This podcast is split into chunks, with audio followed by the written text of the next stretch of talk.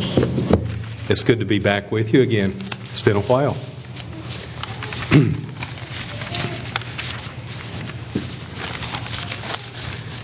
We're going to be talking about hopelessness this morning.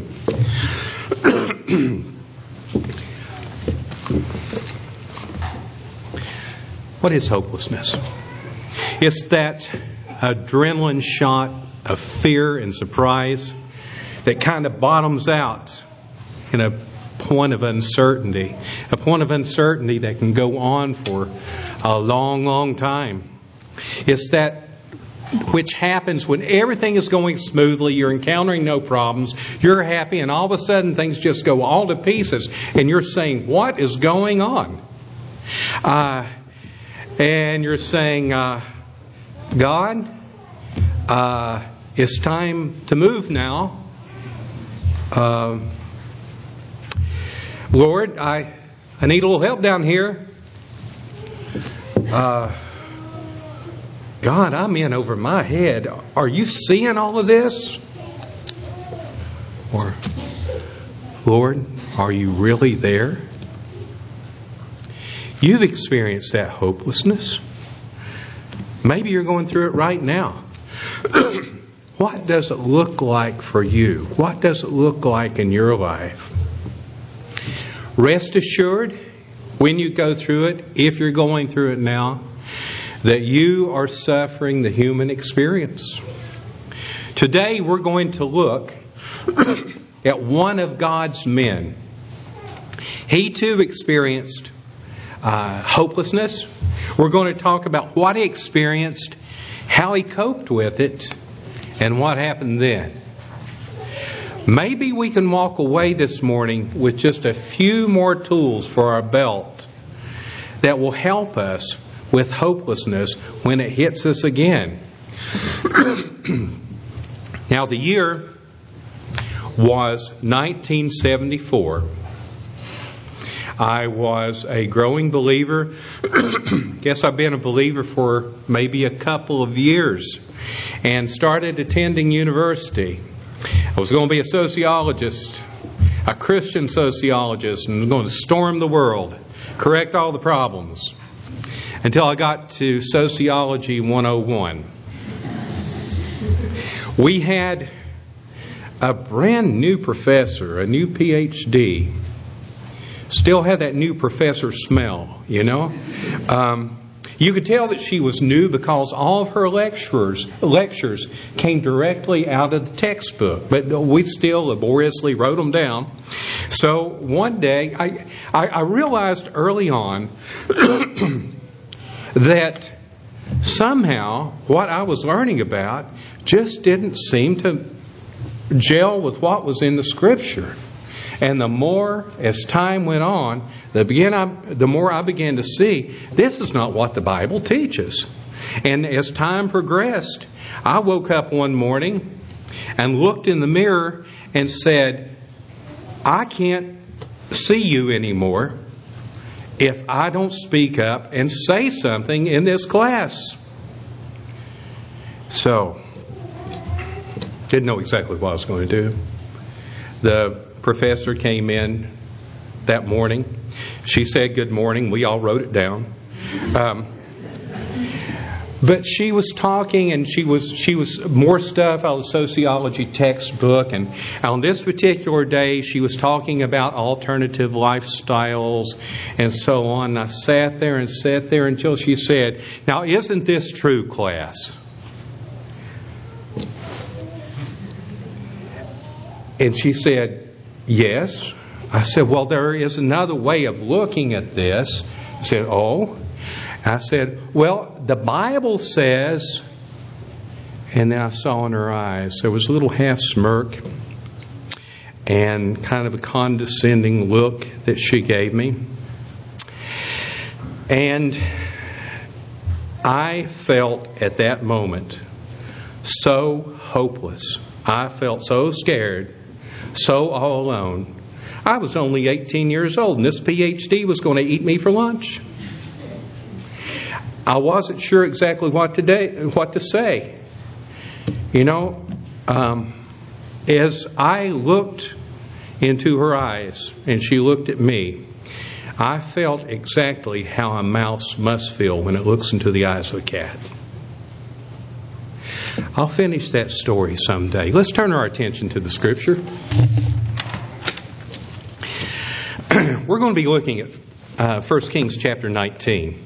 Now, we think the Bible is a book of miracles, and so it is. Uh, we think about the works of providence, how God takes care of His creation here. When you consider the fact that um, we live in a fallen world. We're suffering from progressive degeneration. We've got the second law of thermodynamics in motion. How does it all hold together as long as it has? It's God's act of providence. That's why things aren't totally chaos. That was, is sort of a miracle. But if you think about it, how can a person, the, the, the very salvation that we enjoy, when you consider a person that is dead in their sins, a person that is an enemy and hates God, a person that has been blinded by the God of this world, as Scripture says. When you consider that person can have their life turned around and come to love the Lord Jesus Christ as their Savior,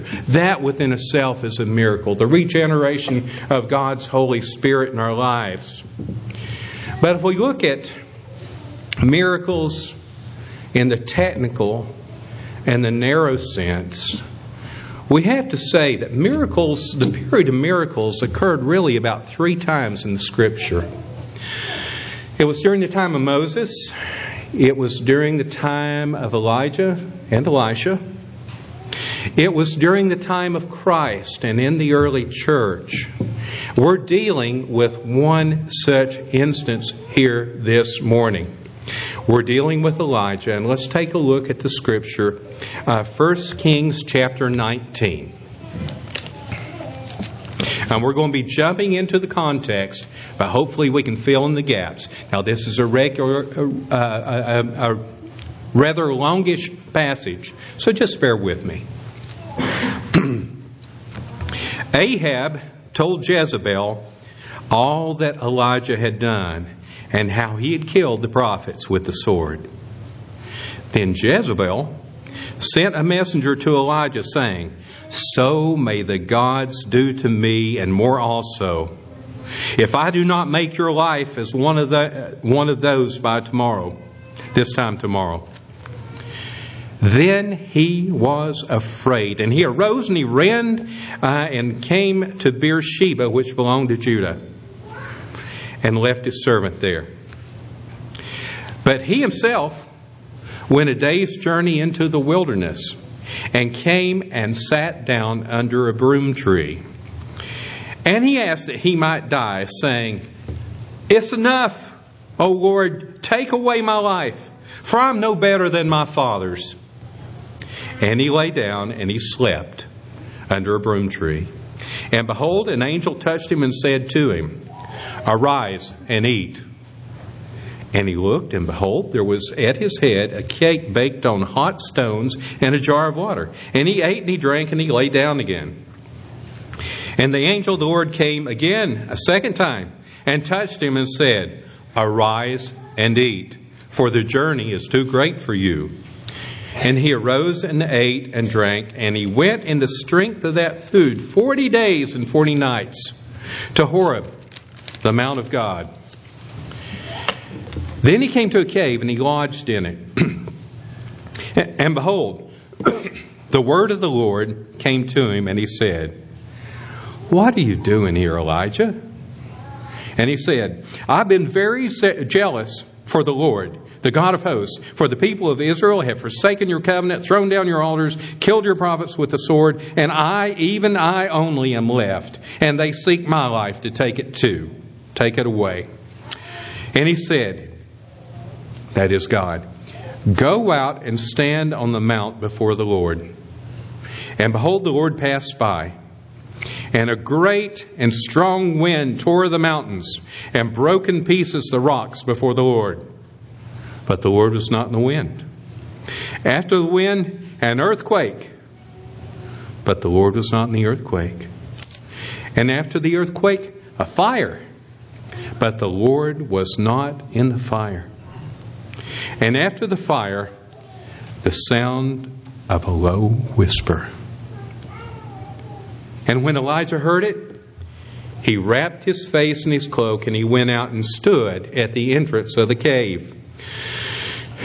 And behold, there came a voice to him and said, What are you doing here, Elijah? And he said, I've been very jealous for the Lord, the God of hosts, for the people of Israel have forsaken your covenant, thrown down your altars, killed your prophets with the sword, and I, even I, only am left, and they seek my life to take it away. And the Lord said to him, Go, return on your way to the wilderness of Damascus. When you arrive there, you shall anoint Hazael to be king over Syria. And Jehu, the son of Nimshi, you shall anoint to be king over Israel. And Elisha, the son of Shaphat, uh, Shaphat of Abel Meholah, you shall anoint to be prophet in your place. And the one who escapes the sword of Hazael shall Jehu put to death. And the one who escapes the, the sword of Jehu shall Elisha put to death.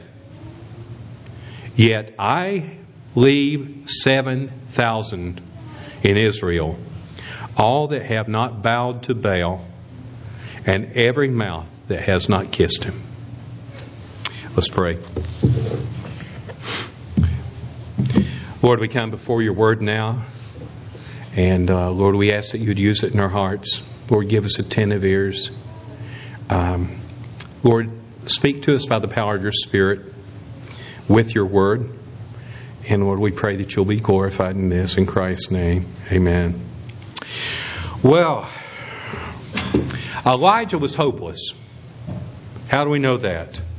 Well, I think we have a fundamental principle here. You've heard it before. What goes up must come down. What goes up must come down. And that's true with mountain, uh, mountaintop experiences with the Lord, too. We have to go through the valleys as well. And you'd understand this better if we'd taken, and it would have been a longer reading, if we had started about three chapters before. What had gone on with Elijah? We see that early on, when God called Elijah, God told him to stop the rain, and he did so, and drought came into the land. And during that drought, God said to Elijah, He said, Go. Now, note that word go, okay? Note that word go. Go to the Cherith Brook and you're, you're going to have water there, and I'm going to be bringing food to you by birds, food and uh, meat and bread. Uh, we've all heard of uh, meals on wheels. How about meals on wings? And that's what Elijah, that's how he, he ate until the brook dried up. And at that point, God spoke to him again. Again, he said, Go, Elijah, go to the widow of Zarephath. And um, uh, he went there, and the widow was um, uh, getting ready to fix a meal.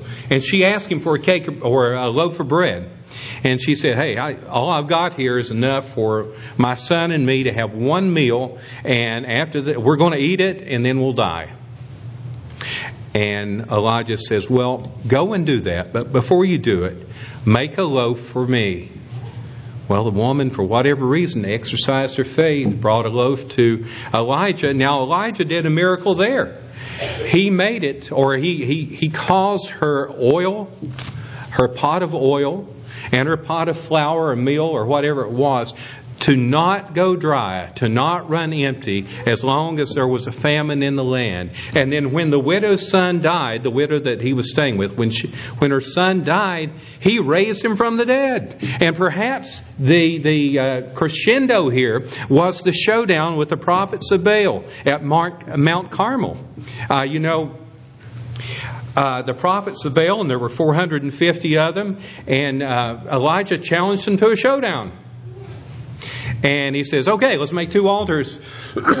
and the the uh, prophets of Baal made their altar. They put the the, the bull on it, and uh, they prayed and they chanted and they danced, and no fire came from heaven. And Elijah began to chide them. Maybe he's on vacation. Maybe maybe he's going to the bathroom. Who knows? Where's your God? And uh, and in the end, he said, "All right, enough is enough. It's my turn." and he prepared the altar. He put the bull on it. And after he laid it out, he had it drowned with water three times, so that the water was running off into the trough around the altar. And then Elijah prayed. Fire came from heaven, took hide, hair, and all, licked up the fire, licked up the rocks. Elijah turned to the Israelites and said, See those prophets of Baal? Sick them. So Elijah, after that, you, you know they're in a famine. He went to uh, Ahab and said, Ahab, it's going to rain. And it, the, the, rain started. And uh, Elijah said to Ahab, You better get back to Jezreel. And, and Elijah himself outrun uh, Ahab, who was in a chariot. So Elijah was on a roll. Man, Things were really going great. So you can only imagine that when he thought that when uh, Ahab went into Jezebel, that she would surely fall on her knees in sackcloth and ashes. After all, look at all the victories that have been racked up so far. But it didn't happen. The exact opposite happened, and it just blew Elijah's pontoon out of the water. You know, hopelessness begins when we start looking at what's going on in our life, what's being done at the expense of keeping our eyes on the doer. Now, it starts out innocent enough. You've been given a task to do or a job to do or something like that, and you say, God, I, ju- I just can't do this. God begins to enable you and say, um, Well, God, we're doing this after all. And you wind up saying, Hey, God, look at me. I can do it. We start to look at what we're doing or what's being done and take our eyes off the doer. We begin to measure God's love by the success we experience in our lives, in our ministry, and what we're doing. And so, Elijah was hopeless. Well, which scriptures really tell us? Can you see it? Let's look at 9 verse 4. Uh, nine, excuse me, 19 verse 4. It says, uh, well, he laid down to die and said, It's enough, O Lord, take away my life, for I'm no better than my fathers. That sounds like depression. And he lay down and slept under a broom tree. I find that interesting. Does anybody here like to sleep when you're depressed? Okay, so that's one, one way that we know. Another way is you look at 9 verse, 19 verse 10. Uh, when, when God queried him, he says, what's he say? He doesn't, he doesn't answer the question. He says, I've been very jealous for the God, for the Lord, the God of hosts, for the people of Israel, forsaken your covenant, thrown down your altars, killed your prophets with the sword, and I, even I only am left, and they seek my life to take it away. And if you look on down in verse 14, you'll see that it's word for word what Elijah just said. You almost get the impression that during those 40 days of going through the wilderness that Elijah was just stewing, saying, Boy, I hope the Lord asks me this. I'm going to be ready for him. Uh, and so Elijah was just really hopelessness. But you see, Elijah's problem here, I think, was basically one of idolatry. Elijah, guilty of idolatry? Now think about it for just a minute. He had experienced success after success after success after success, and he began to predict. I mean, he knew what God was going to do, right? Uh uh-uh. uh You see, Elijah tried to make God into the image that he expected he was going to be. But the lion of Judah is not a tame lion. God is bound only by his character. And we don't know what God's going to do. We pray to Him. But anybody that tells you God's going to do this, they need to check. You need to check them. Because we don't know what God is going to do. We know that God is going to be holy, righteous, just, and loving toward His people. But we don't know how He's going to work out in circumstances. We can pray, we can ask God, and we should. He's told us we should. The Jews themselves, they missed their Messiah because they uh, they second guessed God.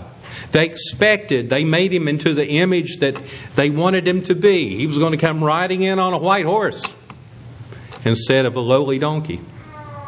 And so they missed their Messiah entirely. Well, how did God appear to Elijah? How did the creator of the universe, the Alpha and Omega, the beginning and the end, the first and last, the ultimate, how did he appear to Elijah? Not the way you'd expect. Not in that wind that tore the rocks to pieces. Not in the earthquake that shook the ground. Not in the fire. But in a gentle whisper. Who would have expected God to show up like that? So Elijah, yeah, he was hopeless.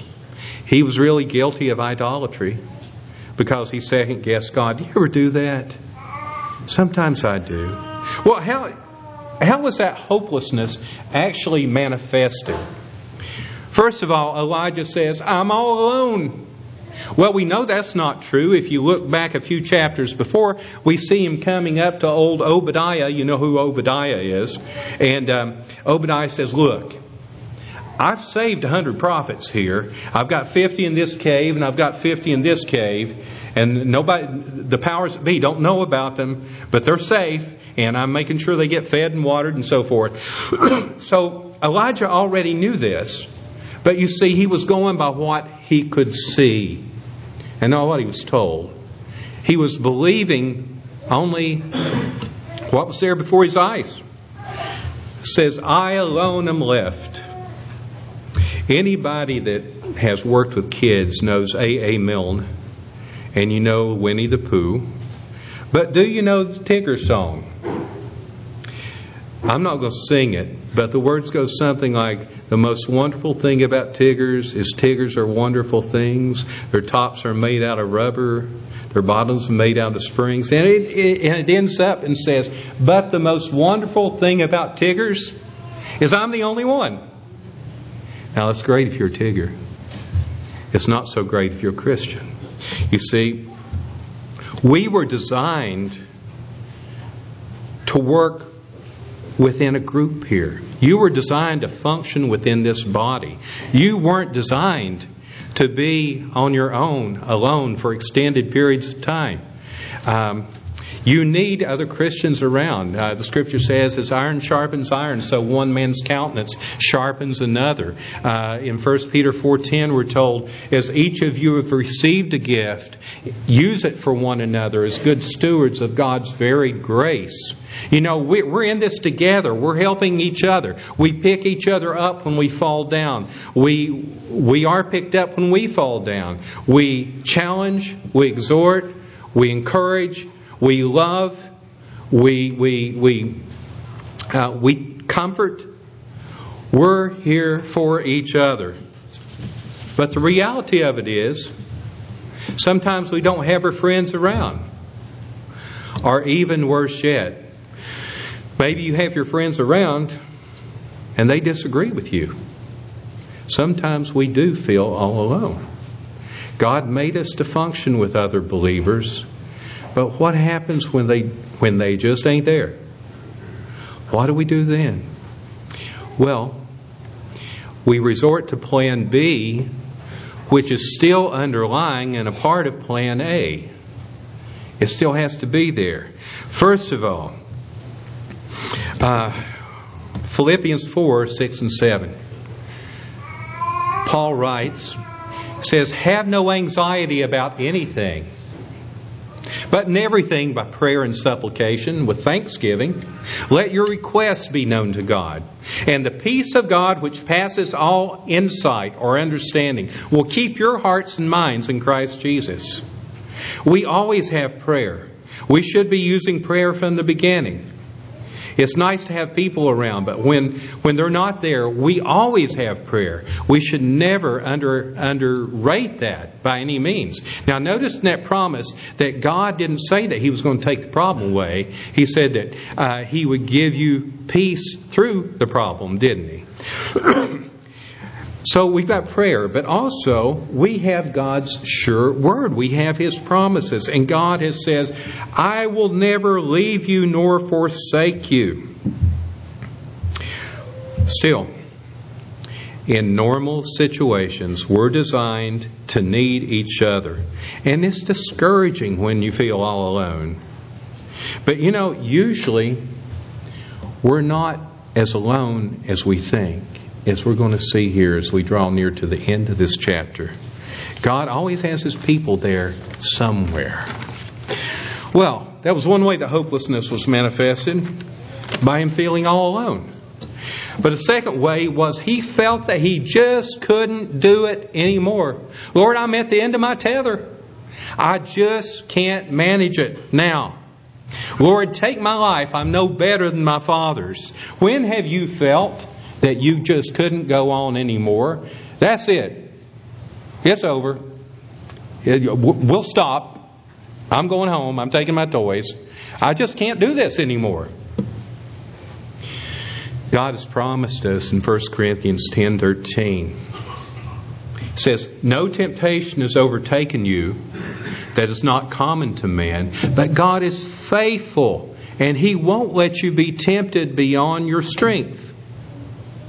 But with that temptation, He's going to give you an escape that you might be able to endure it. God will never put upon us more than we can bear. We just think that He does sometimes. Uh, I think back to a time before my 40th birthday. My mother had had surgery. She had had part of her lung removed. She had had cancer.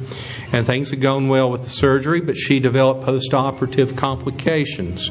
And all week long, I watched her steadily go downhill as I prayed, prayed, Lord, please don't let her die.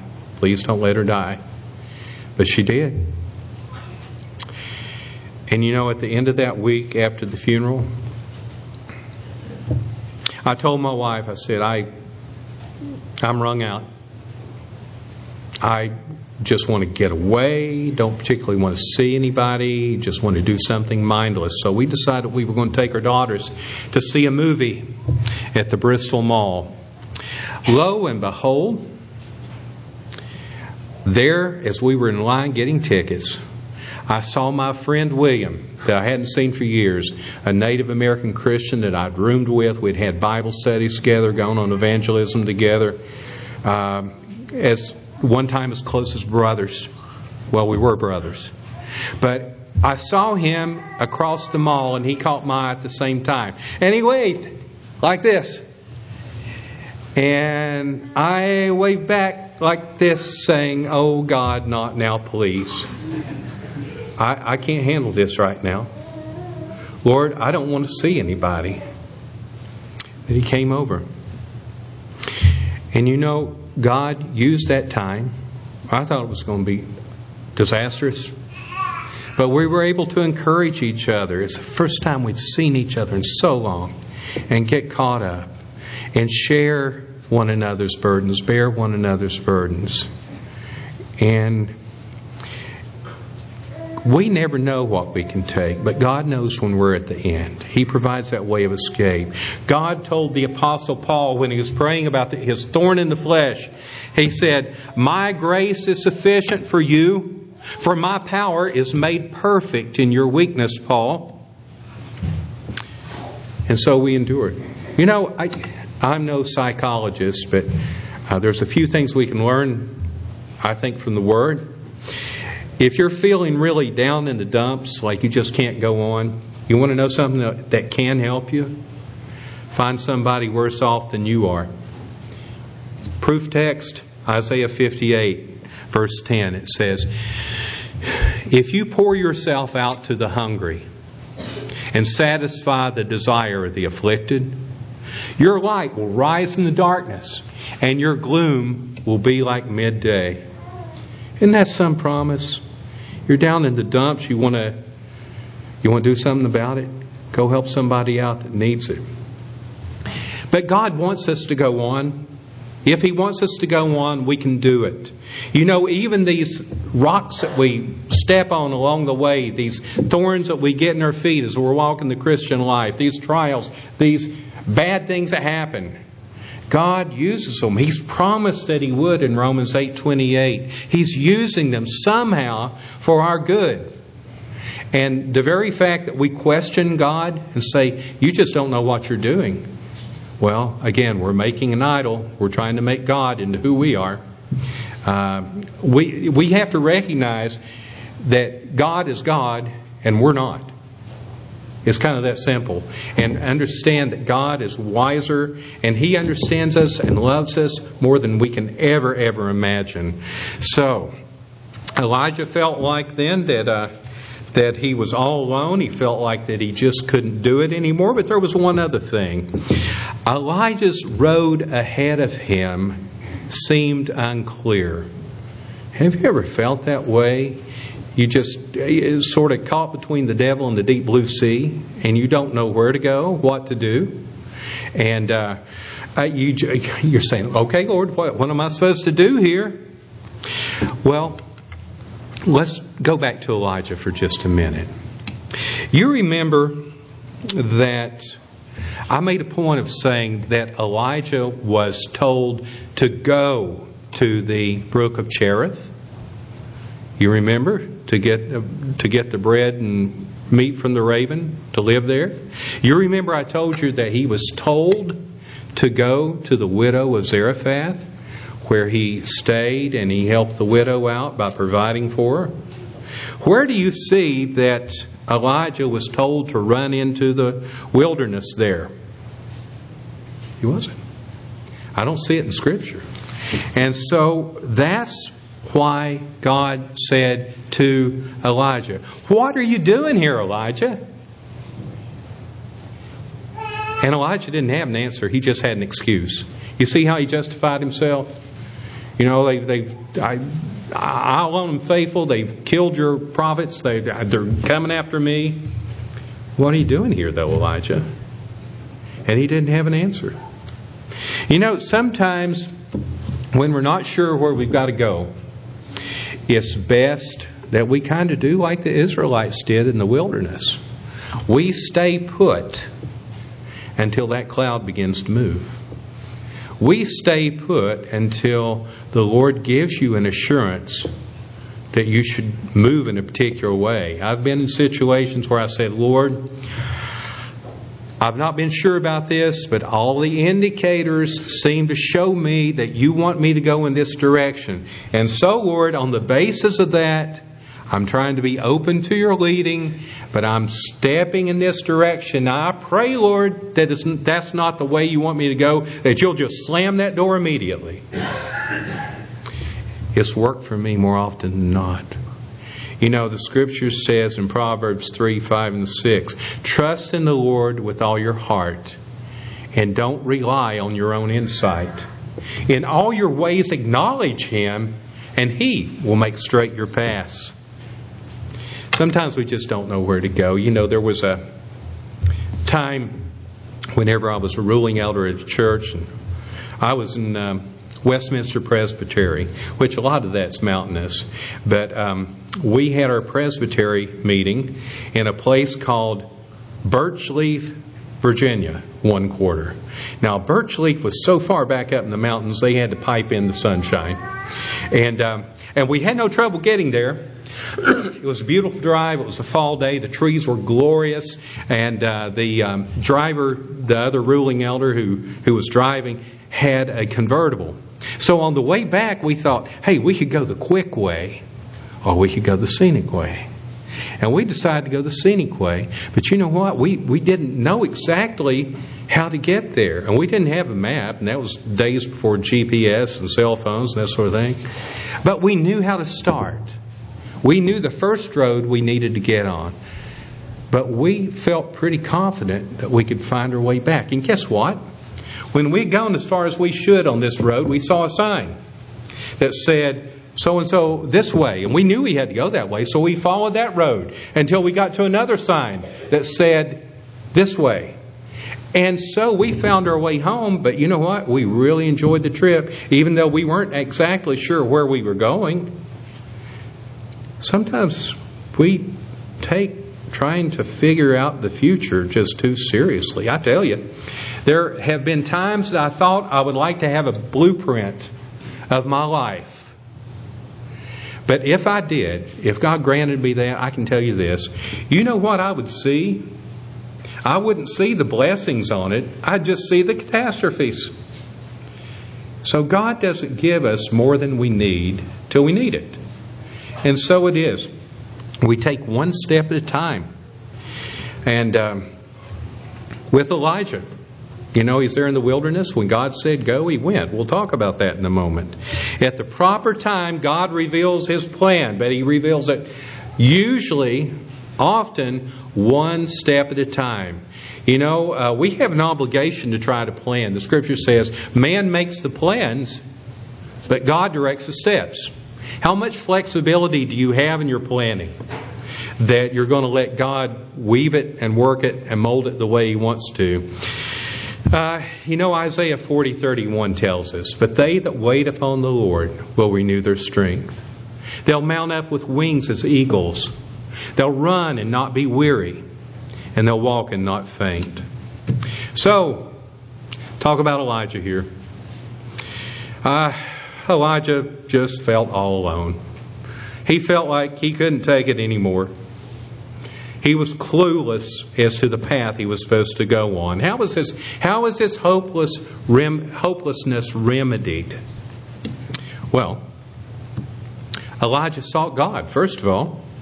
Uh, if we look back at the text, we see that, well, Elijah went to the front of the cave to hear God. He sought him out. He knew that God was going to be there. He sought him out. And by the way, where was God again? He wasn't in the rock or in, in the he wasn't in the fire, he wasn't in the earthquake, he wasn't in the wind, but he was in the soft, still whisper. The very last place that you might expect the Alpha and Omega, beginning and the end, creator of the universe to be. That's where he was. But the lion of Judah is not a tame lion. We can't second guess him. Well, so Elijah sought God. Now, how do we seek God? We have His Word. We have this right here. You know, I had to uh, unpack my office and bring it home um, some while ago from Mocha Ministry Center. And I marveled at the number of Bibles that I have King James, New King James, ESV, RSV, uh, you name it, New International Version, Living Bibles, Good News. And I thought, if I really understood what I had here, every one of those Bibles would be worn out. I would be seeking the Lord more through His Word. I would be wanting to know what He had to say. And if I did that, I think that I would have much less difficulty with feeling hopeless at times. But you know, it's so much easier to just go and turn on the TV. It's so much easier to just spend time with your friends. It's so much easier to just go out to eat and forget your troubles. And I'm convinced that sometimes we really don't want a solution. All we want is an anesthetic. Sometimes we don't want the radical surgery. We just want a pain pill. We want a short term fix because we don't want to deal with the living God. But we too, like Elijah, must seek God in times of hopelessness. Remember, the Lord Jesus said, If you abide in me, and my word abides in you, and if you continue in my word, you are truly my disciples. So, Elijah sought God. But here's another thing, too. When God said, Go, Elijah went. He was obedient. We don't see any indication from Scripture that he had any second thoughts. Uh, when and when Elijah had complained, God didn't ask him. Uh, let's say, let's go out to coffee and we can talk about it, or turn over Elijah and I'll rub your tummy for a few minutes and it'll be okay. He didn't say any of that. Now, God like Elijah, like he gave Elijah commands, God has given us commands too. How we're to live our lives, how we're to worship Him, how we're to treat each other. Do we live up to it? No, we don't. That's why we have an advocate with the Father, Jesus Christ the righteous. And yet we're called to that. You think, well, maybe it's, it's, it's just too hard. I just can't do it. You know, the most miserable people that I know of in the world are not those who try and fail, but those who just don't try because they don't want to fail. They don't want to take that chance. But there's a third thing here a cure or a help for hopelessness. Realize that you're really not alone.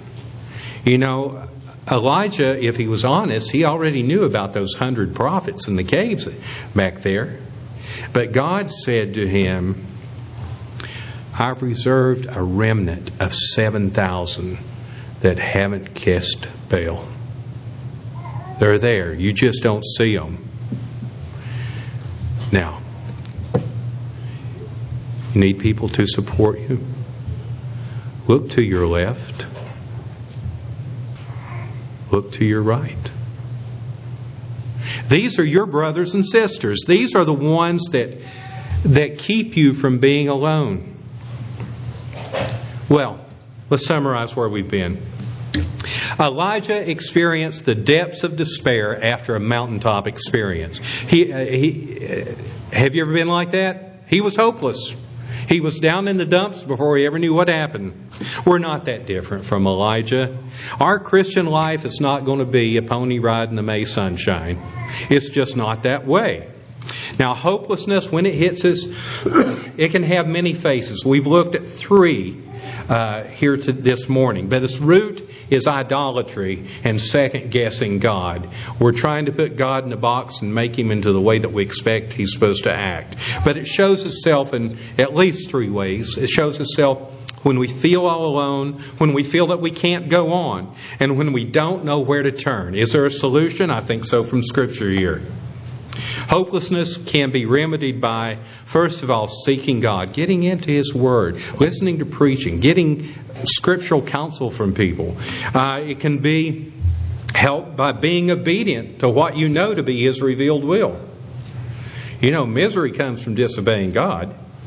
And thirdly, we have to recognize that no matter how alone we feel, we're really not. We're really not. Let's pray. Lord Jesus, we come before you now and we thank you, Lord, that you're even the God of the hopeless. Lord, we thank you that we don't have to stay that way. Lord, we look at the life of Elijah and we ask, Father, that uh, that you would help us learn these lessons. Lord, may we be a better example in times of crisis and times of hopelessness. May we hold forth the Lord Jesus Christ and be different from the world that's around us. Give us strength, Lord. We believe. Help our unbelief. In Christ's name, amen.